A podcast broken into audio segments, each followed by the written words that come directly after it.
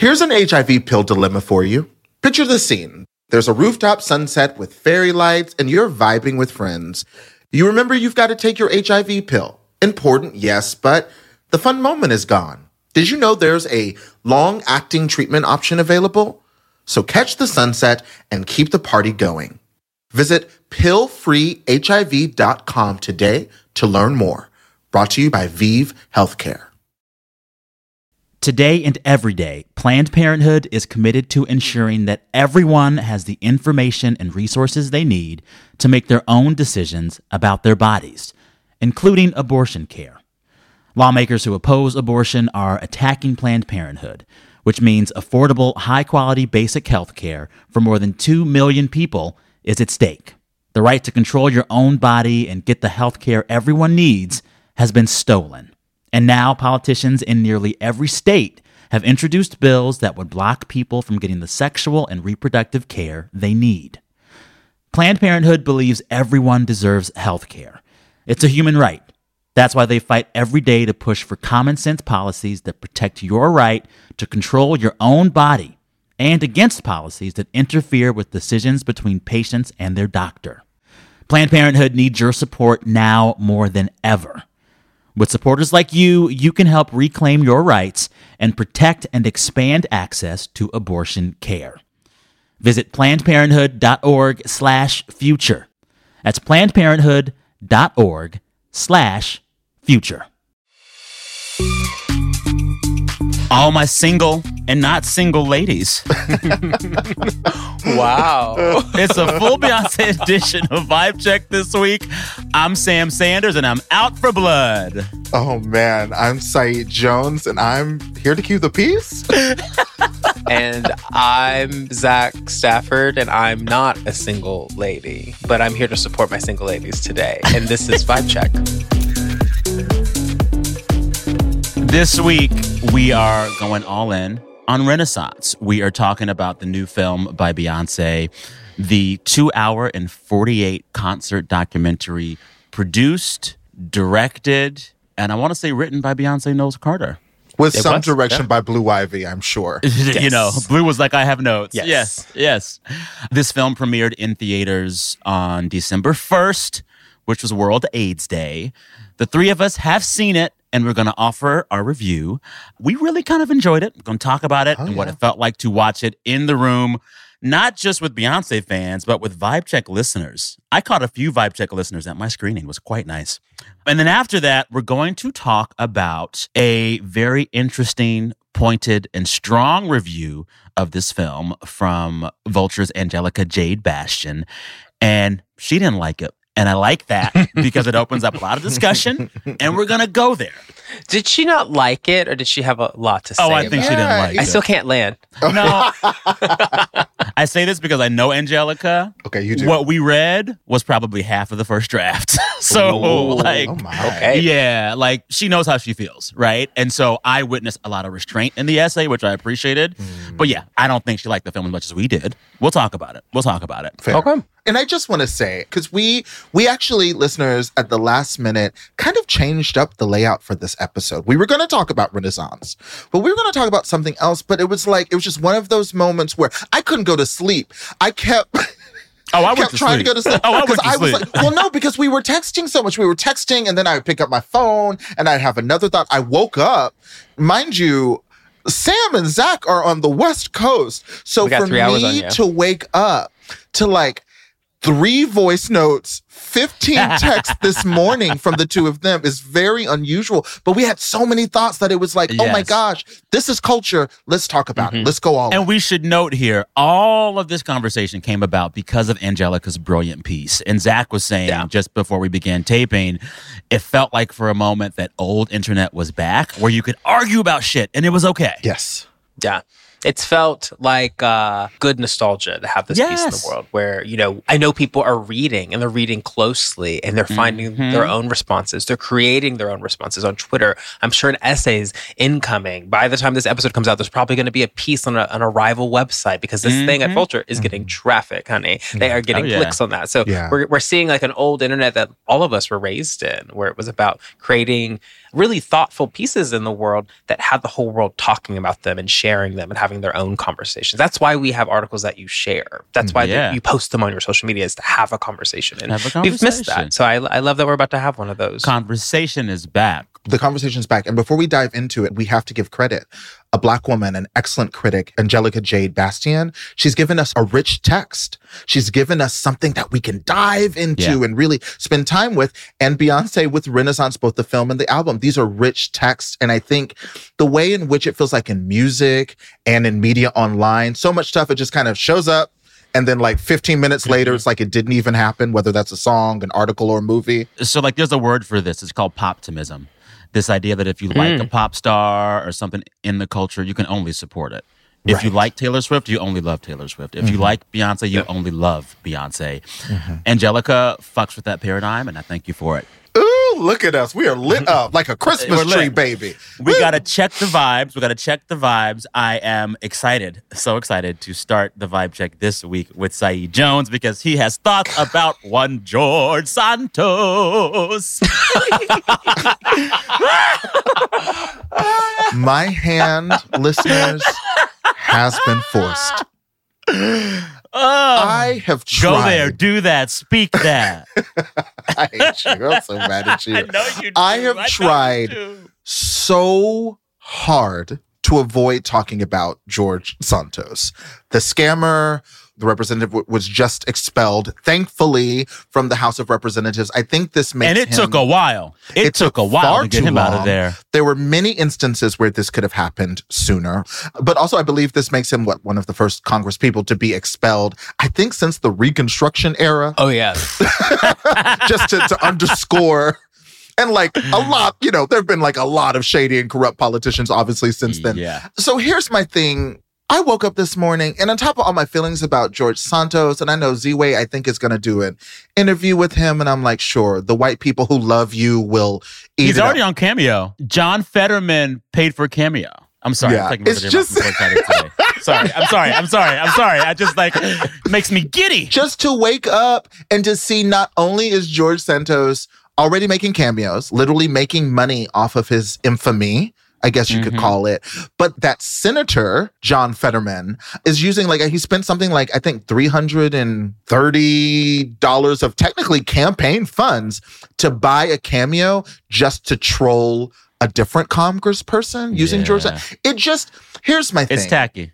look, I won't lie. Santos is a. it- It's like whether he is delusional or a grifter of like a sociopathic level. It, he is, I guess, kind of fascinating. But what disturbs me is that we've entered this era and really Trump kicked it off.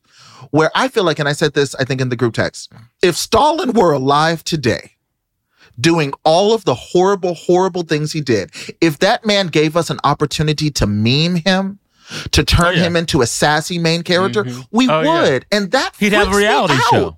He'd have a reality Oh, yeah. show. We'd be like, This is oh, look at Stalin. Yeah. What I find so hard to stomach about the whole George Santos now industrial complex, let's yes. be real. Uh-huh. We think it's funny because he's gay. We think it's funny because he's campy. Right. But it's not it's not funny, it's sad. It's sad that this grifter could make it to the upper echelons of the federal government and Mm-hmm. stay there for a while. and stay there. And just because he makes you laugh, and just because you and your friends can meme him on the gay internet, it doesn't mean it's not sad. It's sad that he happened. It's sad that he was there. And it's sad that he'll still be around. Before this most recent vote, and fortunately, he's facing federal charges. So I guess he's trying to get all his money so he can and While use it for can, bail. yeah. You Yeah. got to pay those lawyer fees. But like Mhm. more members of the Democratic Party about a month ago voted to censure Representative Rashida Tlaib for speaking Wow. out in favor of Palestine. She's Palestinian Wow. American. More of them voted in favor of censuring her than that same week voted to kick out George Santos. That same week. You know, think the tide Yeah. has changed in the weeks that have followed, but that stays on my mind. You know what I mean? Like yeah. that's not funny. Yeah. And this is the thing. It's like the truth of our politics right now is that the jester gets to stay. Oof. The clown who makes you laugh the most, who is the silliest, who is the most absurd, gets to stay. Donald Trump. We're Mm-hmm. doing this thing where it's funny and they're crazy and it's funny and they're crazy. Mm-hmm. And as we're pointing and laughing, they are taking power. Marjorie Taylor Greene, Lauren Yeah. Boebert. Like was these say that. people are jokes, but they're Yes. still there. It freaks me out. It freaks me out. Exactly. It's a lot, but Saeed, I'm so proud of you for uh, bringing thoughtfulness to a It's like, very we're not talking person. about him. We're not talking about him. So that's my vibe. I don't like Yes. it. I don't Yes. like how we've dealt collectively with any of this. and listeners, any of you listening, if you buy a George Santos cameo, we are kicking you out of the Vibe Check community. Now you know Don't- someone's going to do it just to troll us. You've sealed our fates. Zach, what's your vibe this week? My vibe beyond the Beyonce, I would say the glow I have from seeing Yeah. the film, for reading the pieces about it. That's all positive, wonderful, great. I may see the movie again this week. We'll see. Besides that, I'm feeling a bit confused. And a lot of today's feeling like old internet stuff. There is like a kind of throwback. Yeah. Like George Santos feels like Mm-hmm. old internet. The Beyonce criticism feels like the old, like the height of digital journalism kind of piece. Mm-hmm. Yeah. And then this conversation, I'm going to call it, around Billie Eilish also feels like old internet. Because if you've not been following the news cycle, she has come out, I'm putting those in quotes. She did an interview with Variety where she confirmed that she does have same sex attraction to women. She even brings up that she falls kind of outside the gender binary. She's ever felt like a woman, but she doesn't identify as trans. So she's giving us that like Gen Z queerness. She said something in that interview I just wanted to highlight that I thought was so great. She said to be a woman, it's such a war forever. Yeah, I mm. love that. If you go back and read the piece, it's really beautiful, nuanced mm. ways of talking about gender, identity, her body, how her body's consumed, how she finds humor in the objectification by certain rappers because she consents to it. There's a lot there. There's a lot to chew on. Mm. But the thing that really broke out is the same sex attraction, which led to headlines saying that she's come out as queer. Mm-hmm. And then it led to her being asked about it on a red carpet By the same outlet, to the same reporter, I think, right? by the same outlet, same reporter, same everybody, where she reconfirmed it all. And for context, this interview that happened for the cover of Variety was at her studio. Her family was present, mm. publicists were present. Like people were there. And those covers, especially for the trades, are checked by the publicists. They're So like, let's double check a team that of you 12 said checking right every thing. word. Exactly. Yes, they're like checking everything. So this seems like this was like a consensual process, even down to the red carpet part, which she seemed a little nervous talking about it. But she, this is her first time as a huge star saying this out loud. But in the wake of that, she has posted on Instagram as of I think Monday, and Billie writes, "Thanks Variety for my award." And for also outing me on a red carpet at 11 a.m. instead of talking about anything else that matters. I like boys and girls. Leave me alone about it. Please, literally, who cares? Stream What Was I Made For, which is her song she penned for the movie Barbie. That's going to be up for an Oscar, most likely. Which is up for Song of the song. Year at the Grammys, too. What do you make of this, Zach? I'm confused as a journalist because coming out stories are the subject's choice on how they they happen. Mhm. And you know, I've overseen a lot of them as an editor, as a person doing them, and you do a lot of conversations with this person of like, how exactly do you want to frame this story because it is a very personal story. And it feels to me that all of this was pretty consensual. And the the red carpet journalist wasn't like a I mean, 11 a.m. is early, but it's not that early, girl. It's also the cover where you've had 24 hours where you've seen all the pickups about you coming out Yeah. and there was no preparation. So I'm just confused. I love her to death. I just feel like bad because the journalist has been getting a lot of threats over her and being accused of outing her. I'm confused, but I think what I want most is for Billie Eilish and others to just really understand the power of the word outing. Saying that someone has outed you means a lot. It's a big Yes. deal, and it usually implies a malicious intent. So when you use mm-hmm. that word, you should think carefully about it. I think technically, if we're going by what was said and when it was said, I think Billie Eilish outed herself. At the same time, Billie Eilish is 21 years old. I, at the age of 21, didn't have the words, the language, the protocol to efficiently and effectively and safely talk about my sexuality. It's hard, it's a process. And to expect the 21 year old dealing with this to get it all right is unfair. That said, I want to be open and affirming and understanding because what all of this says to me is that Gen Z is coming out in a different way than we did. And I want to learn and I want to know. So I'm just like mm-hmm. waiting to see what happens next because I think there's more learning for me. As a 39 year old, a lot of it I'm just like, I don't get this. This is helpful. as Sam said, you know, the word outing in its history, it's a very significant word. People have died over that word. Mm-hmm. But also, I guess the one other nuance I would bring to this, I was thinking about time because Mm. these kinds of magazine cover interviews, and Zach offered the context of how it was done, that was probably done months ago Exactly. in a very specific time and space and context. I do this podcast for a reason because there are certain conversations that I'm only willing to have in this kind of time and space. Mhm. The red carpet that happened this past weekend, however, is a very different time and space. Mm-hmm. And I've been I have been thinking about that because at first I was like, this just sounds like a publicist jumped in and was trying to course correct and kind of like a cynical industry. But I was like, you know, given how much Billie Eilish has both in her music and in interviews, not just this one, talked about her body, body consciousness, feeling uncomfortable. The red carpet is like a war zone, to use her own mm. language. Oh, yeah. And so I wonder if what has happened is, you know, you've just kind of come out, you and your team and your family have thought on the right time and space to kind of have this big announcement for you. That is, you know. And then here you are, you know, and I don't know what she was wearing, but you know what it's like on the red carpet. You got paparazzi screaming at you. You're in these clothes that maybe you don't normally wear. They may not be your most comfortable clothes. And then that very important significant question is brought to you in a different way and you kind of you answer it because you're a public course, yeah. And you know that that's what you need to do but when you're at home maybe sitting on the toilet the next day you're like you know what? I'm a little See, pissed. yeah, but here's the thing, though. I totally hear you and see you. But Billie's team the day before was seeing all the press around her talking about being into girls from the magazine article that had already published. right. I would more agree with the sympathy that lies there if it was the first time this thing was discussed, but it had been mm. discussed in the magazine article that took a long time to make.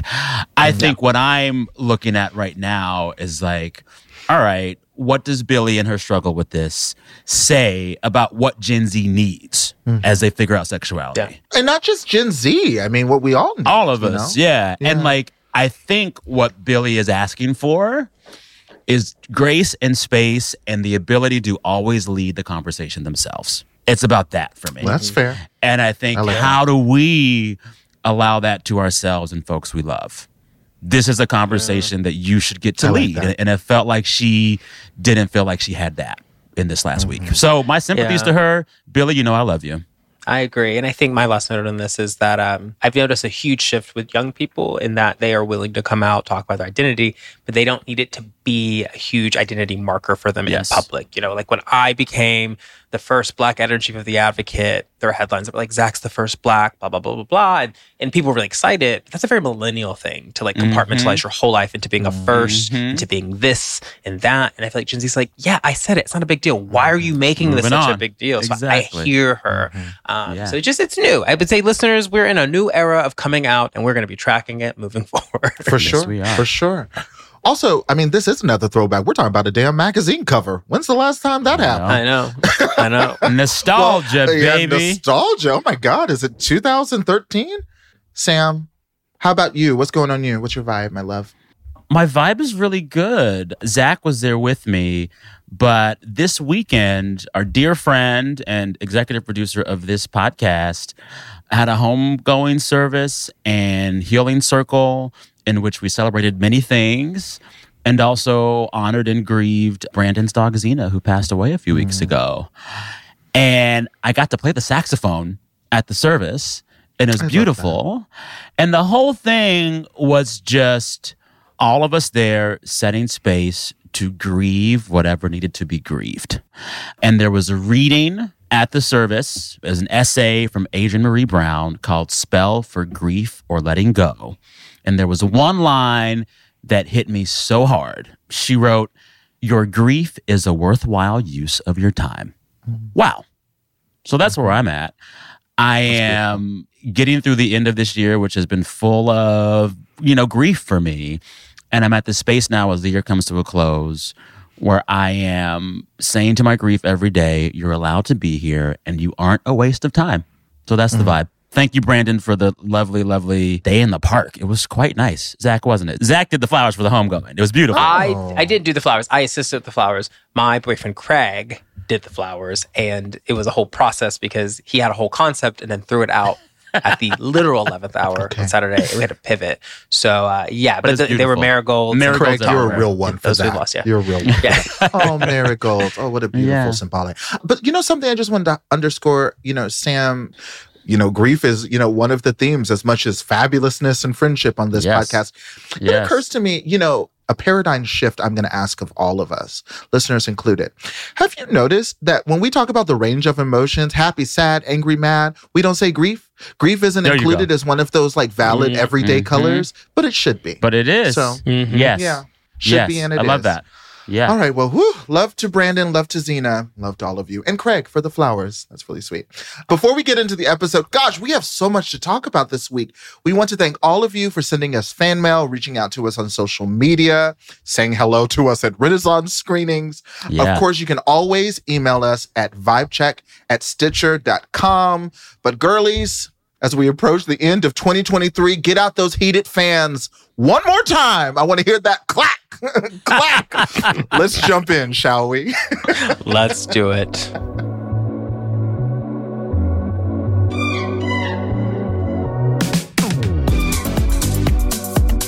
All right. So, for this first segment of our Beyonce themed episode, we're going to talk about the film, how we felt, how we loved seeing it, all the experiences, all that good stuff. But before we get into that, I just want to give the Queen her flowers and talk some numbers.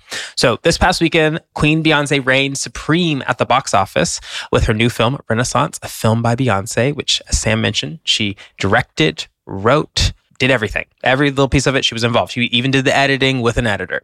It opened in first place with $21 million in North America and $27 million globally, according to AMC Theaters. This weekend, that falls after the Thanksgiving holiday, is famously bad for all films. It's Like, a dead really weekend. bad. It's a dead Really? weekend. Super dead. Oh, yes, yeah. because everyone Huh. focuses all their weight on Thanksgiving People are and Black tired Friday. from Thanksgiving and they're not going anywhere. Yeah. Oh, Yeah, and all the movies really utilize that Friday after that. Many people are off work if they're not working retail. But Beyonce said, you know what, that won't break my records, and I'm going to really pass past that. and uh, Renaissance defied all odds with the $20 million revenue, which hadn't been seen for over 20 years. But Beyonce, in true Beyonce fashion, couldn't just release a film. She also released a new song called My House, which plays at the end of the film during the And credits. it's Ratchet and Banji. it is it's very banji. But that second half goes. Yeah. So we have to note Beyonce's film was huge, broke all these records. It, however, wasn't as big as Taylor Swift's Eras film, which has brought in hundreds of millions of dollars. And honestly, that's fine because they are very different fan bases that approach the movie theaters in very different There ways. There are more white women in the world than black women. I'm sorry. It's like Exactly. we know who the core Yes. demos are. And like, exactly. yeah, I'm not mad at that math. You know, Taylor's film got 90 million plus opening weekend, but both of these things are good for the movie industry. You mm. know, like Huge. Beyonce just had to release a trailer or two. She didn't really market this. The premiere happened. I didn't even see it, but we're all going. Yeah. This represents, I think, a model for a struggling movie industry. Tap into existing fan bases. They're here. Beyonce fans are here. Taylor fans are here. Give them stuff. And Beyonce and Taylor know that. You know, they went to each other's Yeah. premieres, Yeah. which feels like did an both of acknowledgement of like, we're all winning Yeah. here. Let's let's like chill out. yeah, exactly. They're all doing fine. Let's jump in. Saeed, I want to go with you. You saw the film in Ohio. I did. We saw it in LA. Mm-hmm. LA, you can assume it's filled. Lots of Beyonce fans live here. What was it like in Columbus? What was the scene like? Did people dress up? People definitely dressed up, not as intense as the concert, thankfully. I dressed like cute. You know, I put together like a little a little moment. But yeah, there were some people wearing like silver face gear. One gal had on a cowboy hat that would like strategically light up like neon green when, it, when the energy was hype. That was really fun. People Wow. had fans. Yeah, I'm so glad to my girls here, Kylie and Marcus. We went to like a 1030 p.m. showing uh, in Easton, Ohio, which is right outside Columbus, and it was so fun. It was it was great. I really enjoyed seeing it. Our movie theater was mostly black people, and it was ecstatic. We danced, we cried, we held hands, and I guess just to kick it into like a specific detail. And if you haven't watched the film yet, and you don't want specifics, go ahead and pause it and come back. The alien superstar glitch when the oh. screen yeah. Oh, Yeah, and for a second for a second in this theater full of black people who clearly care enough about Beyonce that we're seeing it technically the night before the premiere. I thought AMC had put its life on the line. I was like, is there security? Baby. Oh, that that oh. what? Because it's probably just like five seconds of suspense, It- it but it is, was yeah. more thrilling than any ma- action movie I've seen.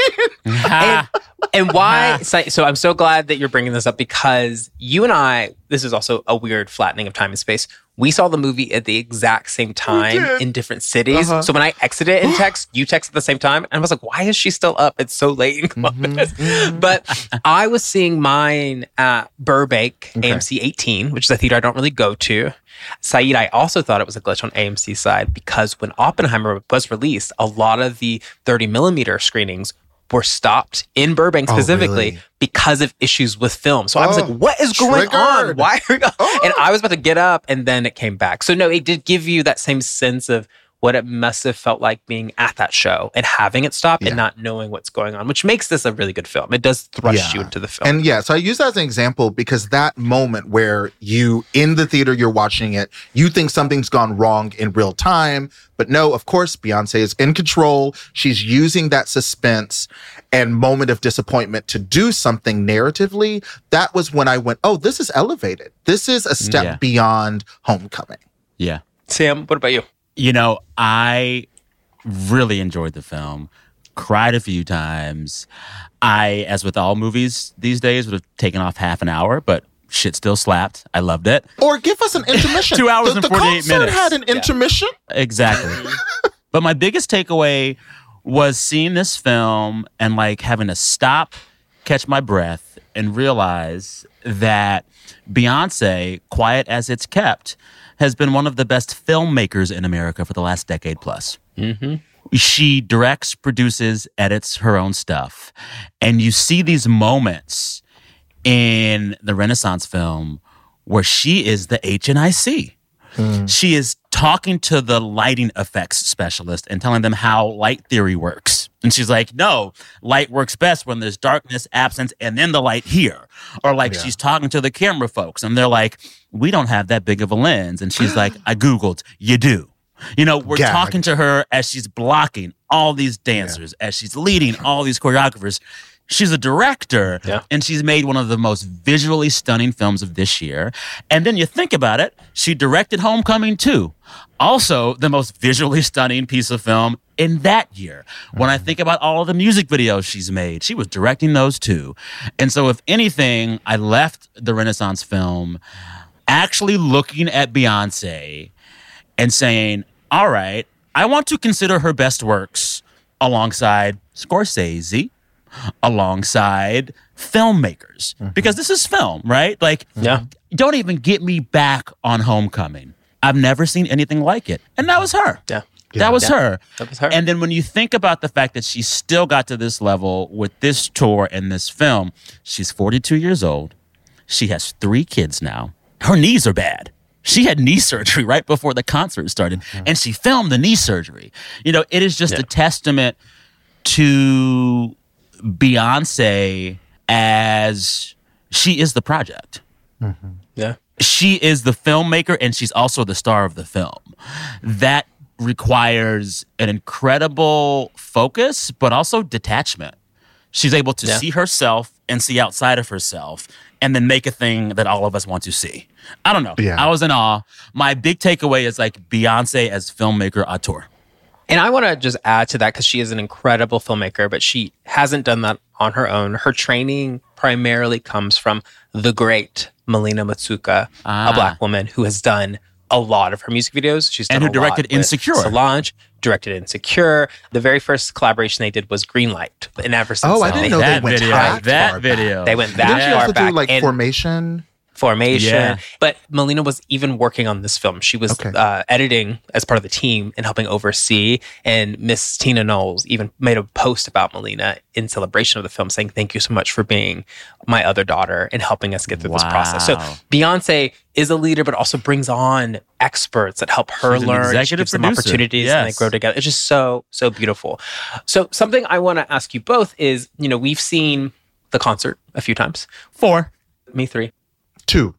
I love us doing Two, Beyonce three, math. It's fun. That's the second time. Two, Beyonce three, math. four. Don't carry But the one, what is nigga. something? what is something the film made you desire more of? And I can begin. Mine was. Why weren't we talking to the costume designers? There were four stylists. I that worked on was shocked Why we didn't did have a whole them? segment with the Yeah, costume yes. designer. I know she shows the like the seamstresses. I Mm-hmm. was shocked. Yeah.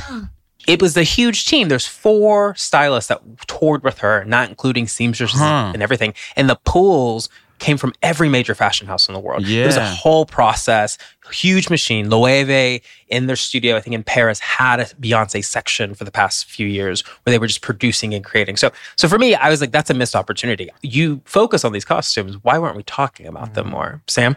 You know what I wanted more of? Les Twins. Yeah, I don't hear them They weren't talk. really present. And they're there. Yeah. They're always there. You're always watching them. It's like three seconds we actually hear them speak. Yeah. Yeah. Yeah. Yeah. They're so fine. They are so hot. They're gorgeous. Mm, mm, mm. I also, you know, so there is an extended ballroom dance off moment of the concert at the end of Pure Honey before the last song of the show, Summer Renaissance. And this is when her dancers just get to whole court and it's like 10 mm-hmm. minutes during the mm-hmm. show. She moves that section up in the movie and makes it shorter. I would have loved to have that whole 10 minutes. yeah. I would have loved to have One that whole 10 minutes. thousand percent. Like once you're like, well, we're gonna be here for almost three hours anyway. Yeah. Yeah. And also for those who couldn't have gone to the concert to see that, Yeah. Honey Balenciaga, baby, give Honey Balenciaga the sequel. Yeah. Like, Yeah. just, yeah. Yeah, I want like Honey, Balenciaga, and Amari like go on the road together. Like I want, I want a road trip film about the two of them. They're just so wonderful. Yeah. I will say, I was pleasantly surprised at how gorgeous and poignant all the Blue Ivy content was. You know, mm. Beyonce talked at length about how she really didn't want to let Blue Ivy dance at first when she asked. But she did. And Beyonce said, I saw all the comments, I saw all the feedback, and so did Blue Ivy. And she wanted to work and get better. And Amari, the dance captain, coaches this young child beautifully and nourishes her. And by the end, you see this young black girl held up by her community and family, getting better at a thing in real time and getting more mm-hmm. confident in a thing in real time. And you see this interaction between Blue and Beyonce that is, at least in that context, somewhat of a platonic ideal of motherhood. It was really nice. I agree so much. And I have two things to say about that. One, it broke my heart knowing that Blue Ivy saw the comments Yeah. and that's what supercharged her to then get better and focus on this because I would not have done that at 11. I would have Oh, no. hid in my room. I would have broken Yeah. down, but she is a titan of a young person. But then, two, something I thought was really smart as a filmmaker for Beyonce, because everything she does is very thought out, is around the same time that we're seeing Blue Ivy emerge as an 11 year old, she does show us footage of her at 11 after she her voice goes out. She talks- mm-hmm. tells that story about her voice going out.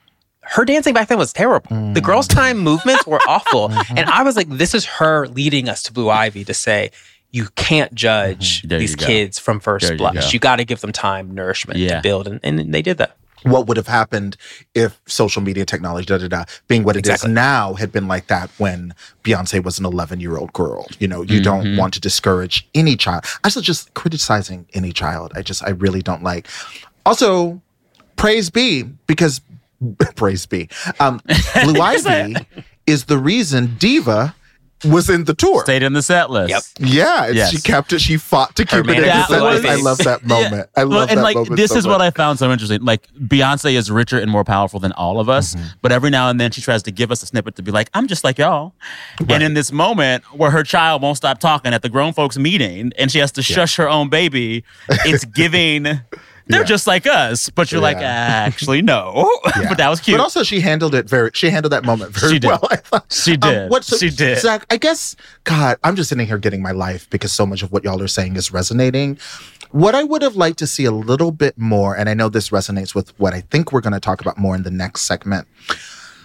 When my friend Marcus that night was dropping me off at my place, and we were just talking about how much we enjoyed the film. Marcus is a photographer and, and hosts a film series here in Columbus. And so we talk about this a lot. And I just had, I realized just before I got out of the car and I said, you know, I think because of the people who were guests in the documentary, but also because of the dancers and the audience members, this evening was the most I have seen Black queer people on a big screen.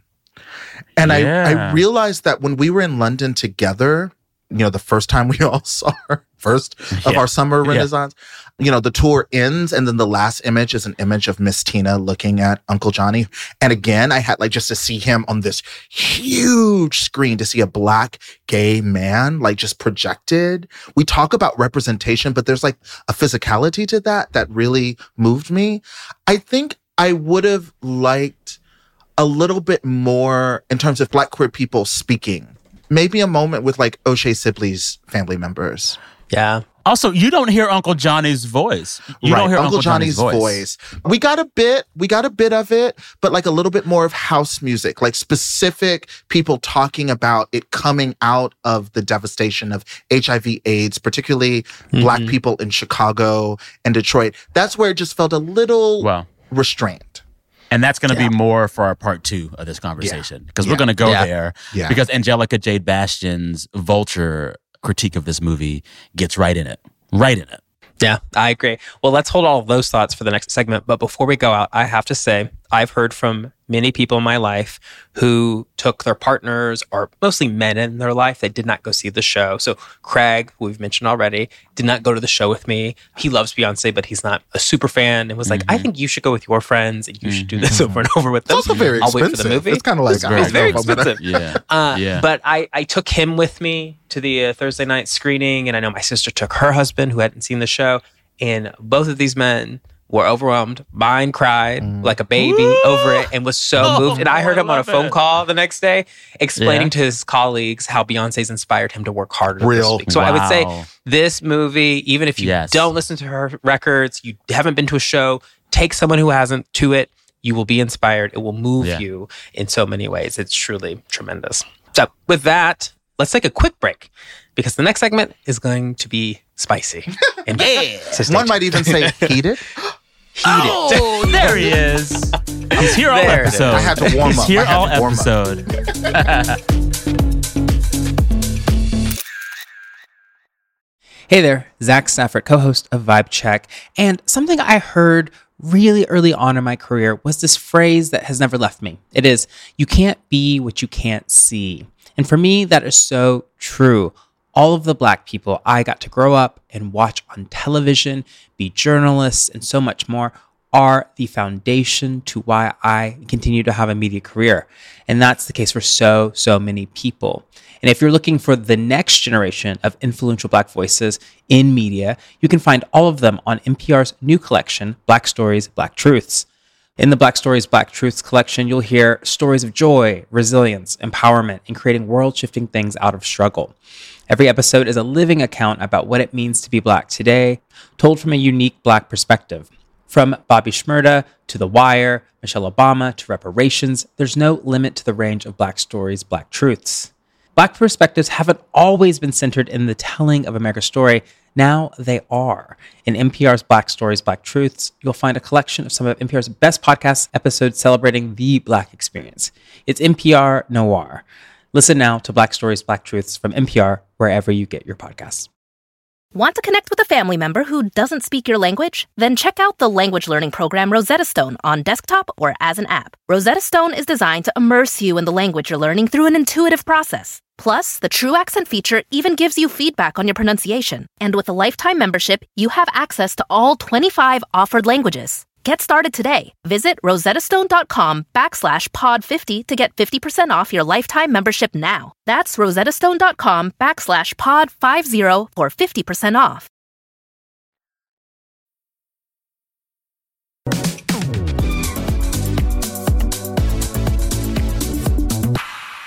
All right, my loves, we are back and it is time for Renaissance Act Two Cultural Criticism. That's right.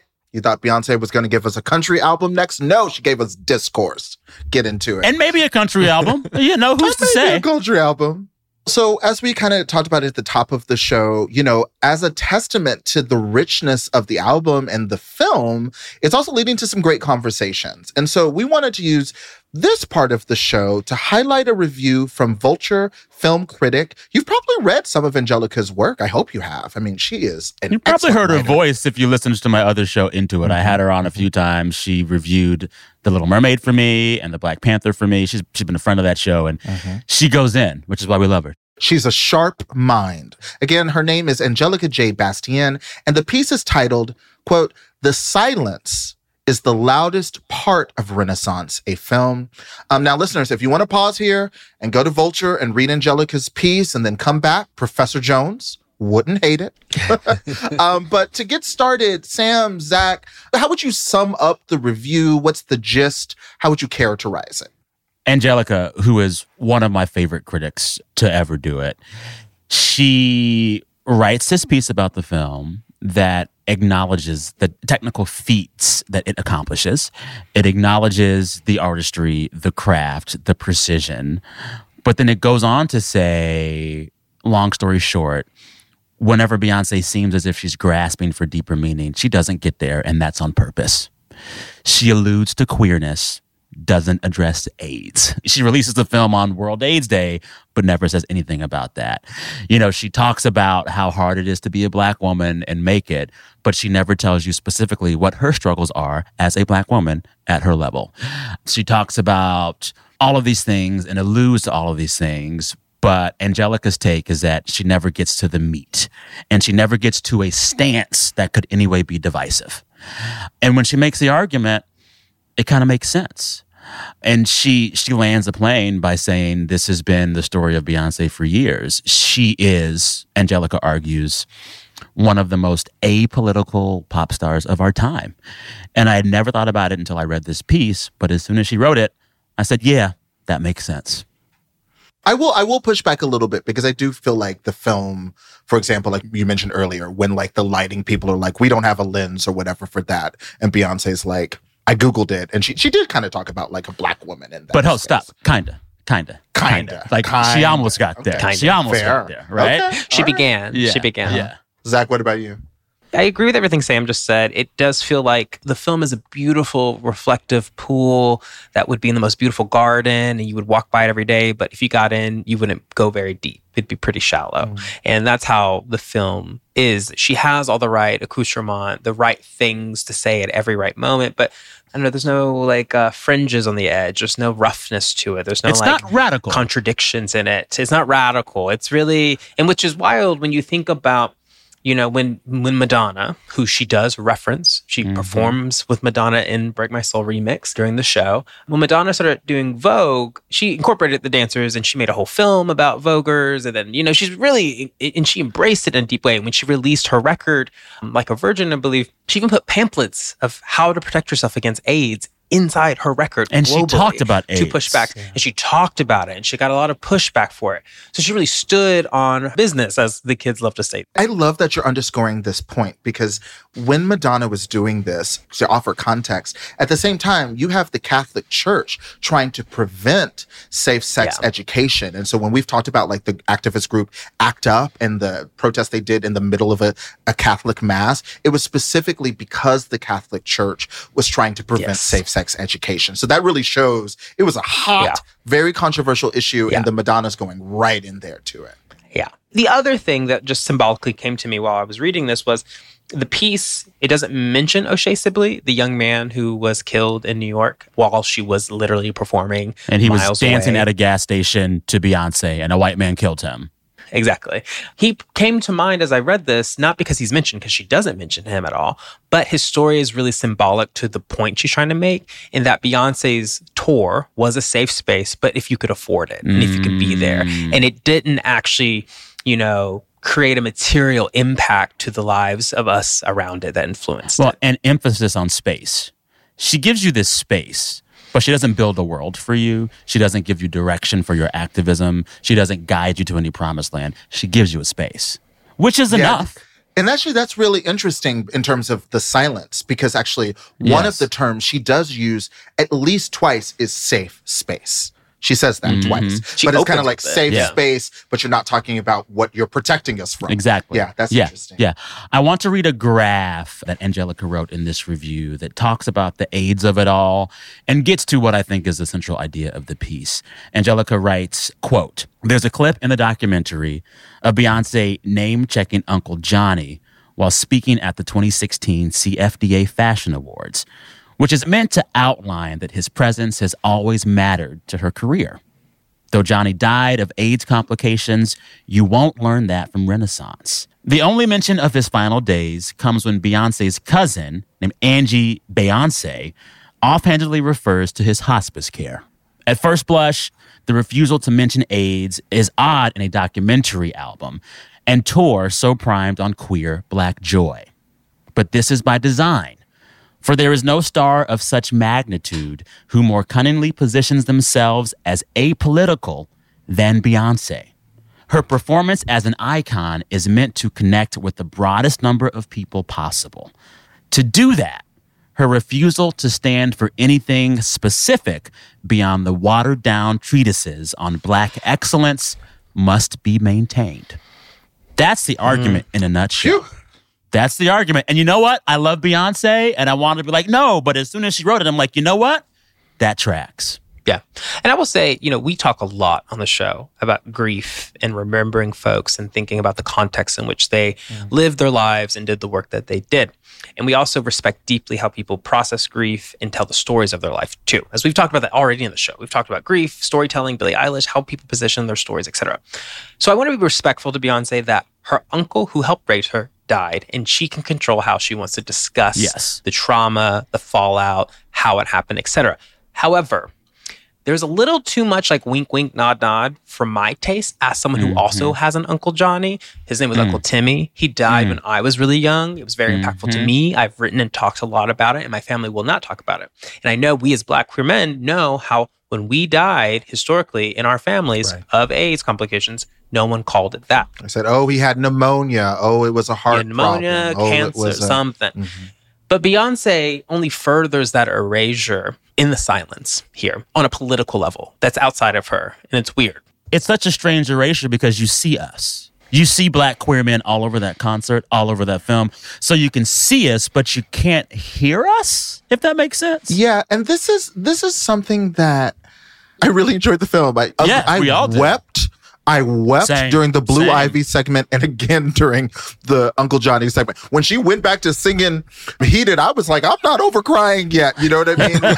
Like- but but I do want to acknowledge it's really interesting because I didn't realize until I read Angelica's review that the words AIDS or HIV weren't actually said, mm-hmm. right? Like I remember like the hospice care moment with Angela. So it, it's actually really striking because and and this is also something she talks about the ways in which Beyonce has strategically embraced the fact that we project so much onto pop stars.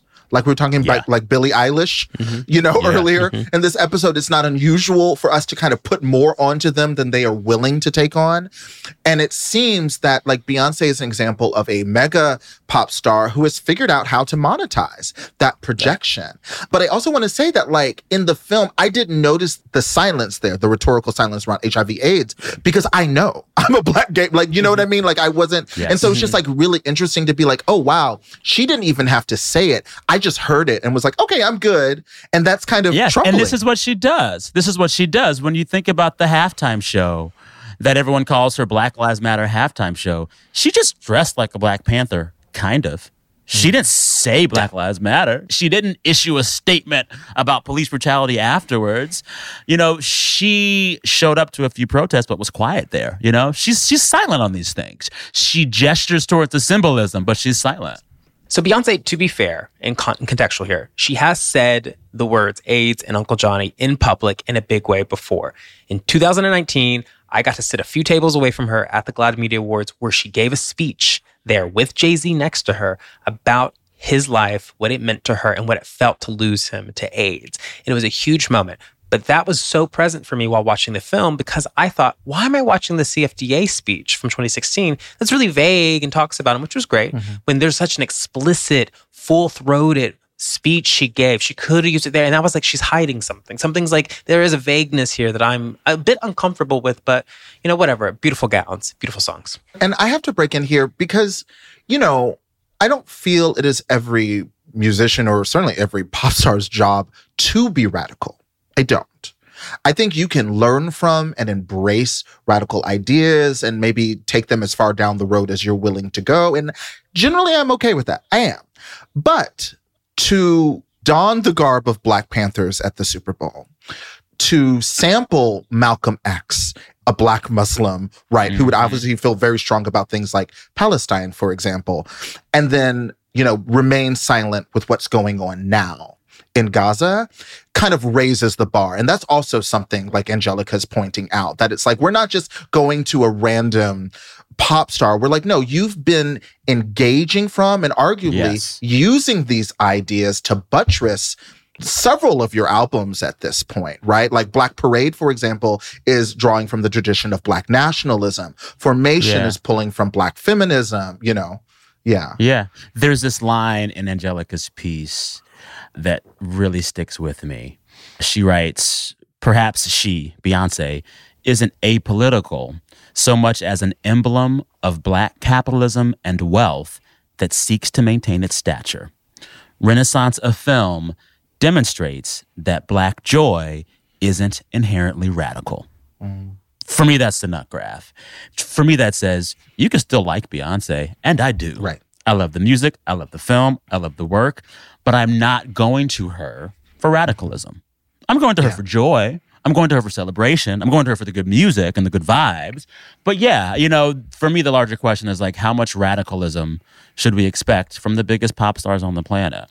I love that. And I wanted to ask y'all, you know, as we get ready to wrap, we, we've we kind of done the highs and then we've gone to like the heated, you know, with the, the critical takes. But I, I, wanted to ask you, yeah, you know, we, we've spent a year with Renaissance between the album and actually two years at this point, the album and now the tour and everything. You know, what are you still willing to embrace? And Sam, you said it so beautifully.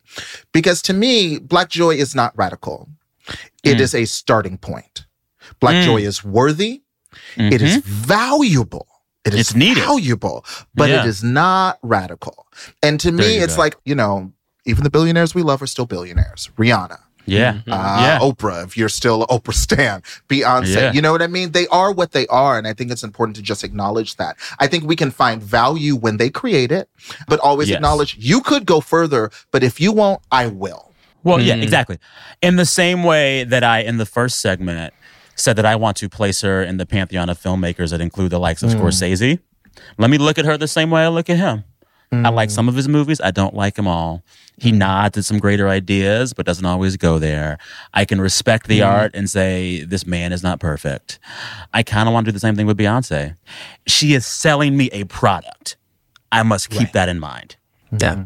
I agree so much. And, you know, I was at the gym this morning before the show thinking about this conversation, a bit nervous because we do love her so much. But yeah. I wanted to say some things that, you know, Twitter could really go in on or X, whatever we're calling it.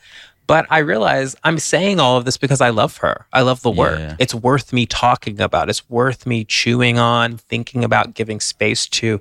And I'm willing to give her that much in my life that she's going to give me work that references the moments in these really interesting ways, but it begins the conversation. It doesn't end the conversation. Beyonce's not God. She's not Jesus Christ re risen. She's none of these things. She is Beyonce Knowles Carter, a billionaire who makes really beautiful art that is not perfect, like Scorsese in his Flowers movie, which I could go there on a whole 30 go. minute rant about. Yes. It's just, and that's what happens when you make work mm. at this level. Exactly. It, we should be talking about yeah. it, and that's what we will you do. Know, yeah. In a previous episode of this show, I was talking about how when I went to see Beyonce on her tour the fourth time, I was able to wander from the top down to the bottom mm. and sneak my way into the ground floor. And I remember that feeling of walking through the entire stadium.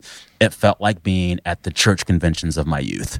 So, in mm. my youth, at church conventions, like once or twice a year, everyone in the religion would come together for a convention in some city and you practice songs for two or three days and go watch sermons and then just like sing your songs together and hang out with everyone who was Pentecostal from like the whole country.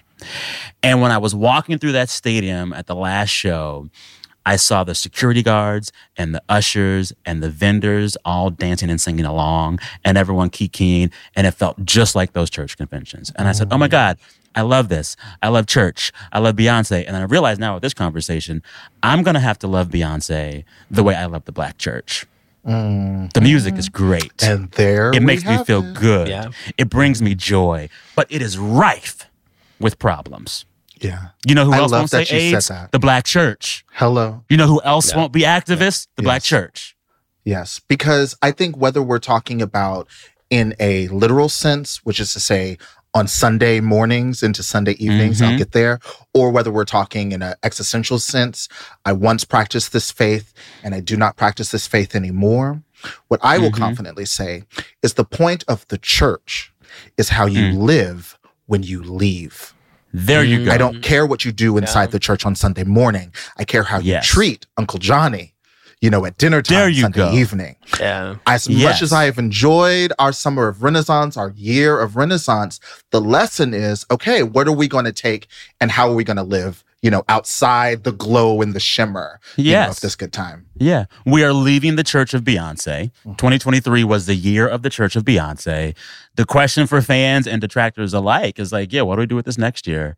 Can we mm. take some of the things that she's alluded to and turn them into practice for ourselves? That might be the work. I don't expect Beyonce to go there with me, but I can do it with my sisters, right? Yeah.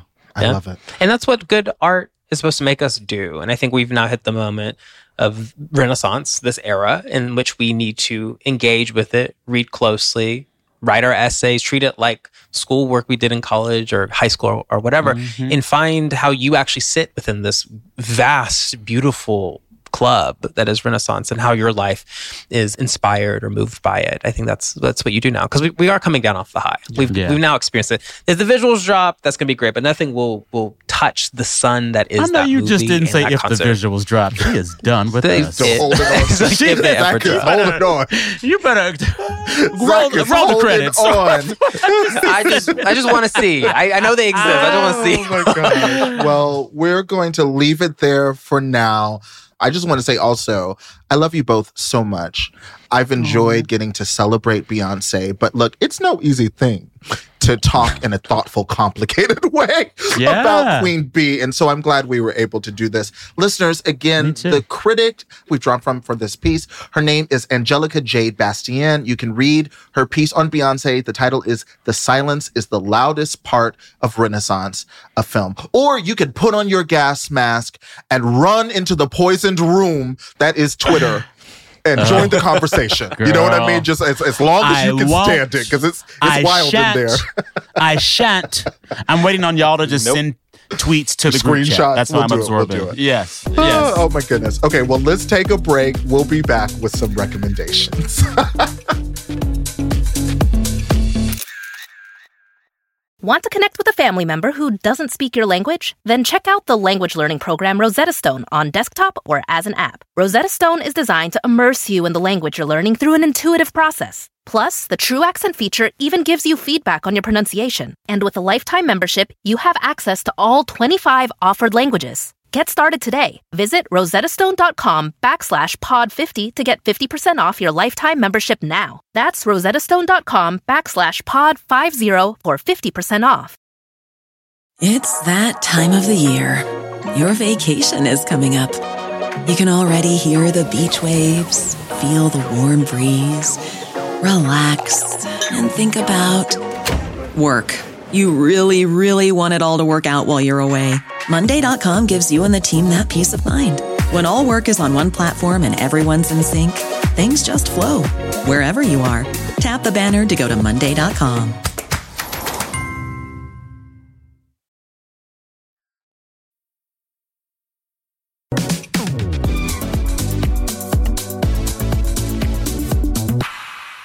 Listeners, we are back. Before we end the show, we always like to share a few things that are helping keep our vibes right. Since we went long on Beyonce this episode, this will be a rapid fire session of our Vibe Rex. Okay? Saeed, first, you go. Sure. This week's poem is from Nate Marshall. The book is titled Finna, which Yeah. black people will understand. White people look it up. F I N N A. If you've been to a poetry reading, you've probably seen someone do a land acknowledgement to open the event. This poem is titled Landless Acknowledgement. Before we get started, we would like to acknowledge that we live on some unceded bones. Sometimes me and mine imagine ancestral homes. All I got so far is Montgomery, Alabama. Maybe a boat. Maybe a plot of land somewhere so far from the south sides I've claimed that I would get lost on the way. I admit sometimes my homies talk about their families immigrating, and I get jealous. We lost the land we were custodians over before I was a twinkle in the eye of a twinkle in the eye of a twinkle in the eye. Closest I got to a homeland is my mama's Caucasian pitch on the phone calling the police. Closest I got to a homeland is not never calling the police. Closest I got to a homeland is my daddy's laugh in a spades game. Closest I got to a homeland is my lover's tongue, talking or otherwise. Closest I got to a homeland is the funk under a DJ's needle and my hand full of a dance partner. Not to be dark, but I am.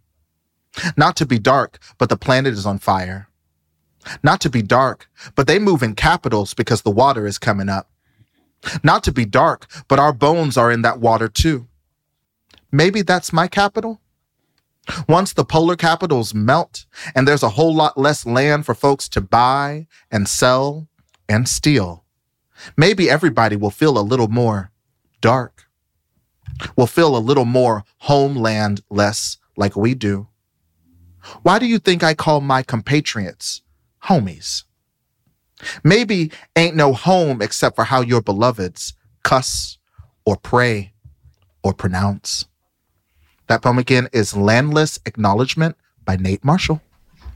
Oh, so good. I love it. I love it. Zach, what you got? My rec this week is the documentary feature by Matthew Heineman. He's an Oscar nominated director for another film from years ago, but this one's really wonderful. It's called American Symphony. It's about Jon Batiste in the year in which he was nominated for the oh, Grammy. Yeah. And it was the biggest year of his life. He was composing a symphony for Carnegie Hall, but at the same time, his wife and partner was battling leukemia and very, very, very ill. So it shows this kind of hmm. bilateralism of you could be at your highest highs, but also privately at your lowest lows. And how do mm-hmm. you live between those two spaces and create music through it all? And he's in his symphony he's composing is about black music over the past few centuries. Wow. It's like an antidote to Tár in literally every way. Yeah, Every it is. way?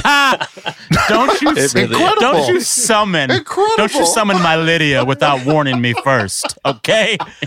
You will put some respect on her oh name. Uh, well, Sam, what's yours? Yeah, we mentioned earlier in the episode how we had a healing circle with Brandon and some other friends this past weekend. I played my saxophone at the service and I played a song called Going Up Yonder. And it is from one of my favorite gospel albums of all time. It's an album called Love Alive by Walter Hawkins and the Love Center Choir. This album is perfect getting up, making my coffee music. You put it mm. on, just puts a pep in your step at the start of the day. A lot of you don't know that you already know the Hawkins family. Walter Hawkins' brother, Edwin Hawkins, with the Edwin Hawkins Singers, made the super gospel hit Oh Happy Day back in ah. 1969. This is his little brother's album, his first big album called Love Alive. It's by Walter Hawkins. It's a really fun, uplifting gospel album that you can put on when you're doing your chores, making your coffee, just looking to shimmy a little bit. Love Alive is the album.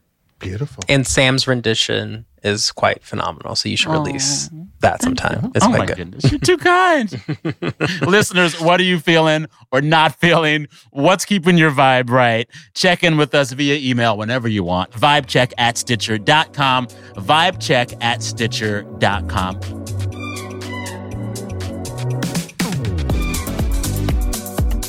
Thank you, listeners, for checking out this week's episode of Vibe Check. If you love the show and want to support us, please make sure to follow this show on your favorite podcast listening platform. Like, subscribe, review, and of course, tell a friend.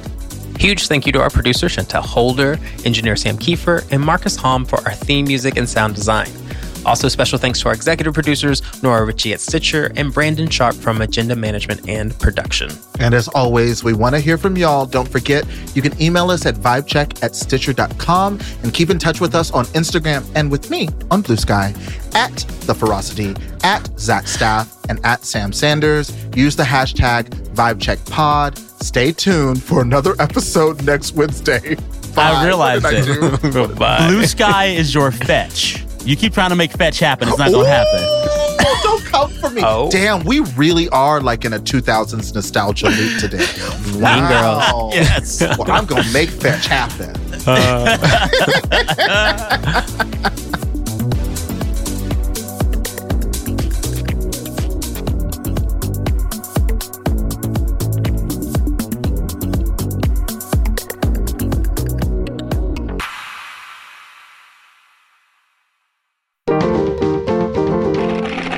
Stitcher. It's that time of the year. Your vacation is coming up. You can already hear the beach waves, feel the warm breeze, relax, and think about work. You really, really want it all to work out while you're away. Monday.com gives you and the team that peace of mind. When all work is on one platform and everyone's in sync, things just flow wherever you are. Tap the banner to go to Monday.com. Whether you're a morning person or a bedtime procrastinator, everyone deserves a mattress that works for their style. And you'll find the best mattress for you at Ashley. The new TEMPUR-Adapt collection at Ashley brings you one of a kind body conforming technology, making every sleep tailored to be your best. The collection also features cool to the touch covers and motion absorption to help minimize sleep disruptions from partners, pets, or kids. Shop the all new TEMPUR-Adapt collection at Ashley in store or online at ashley.com. Ashley, for the love of home.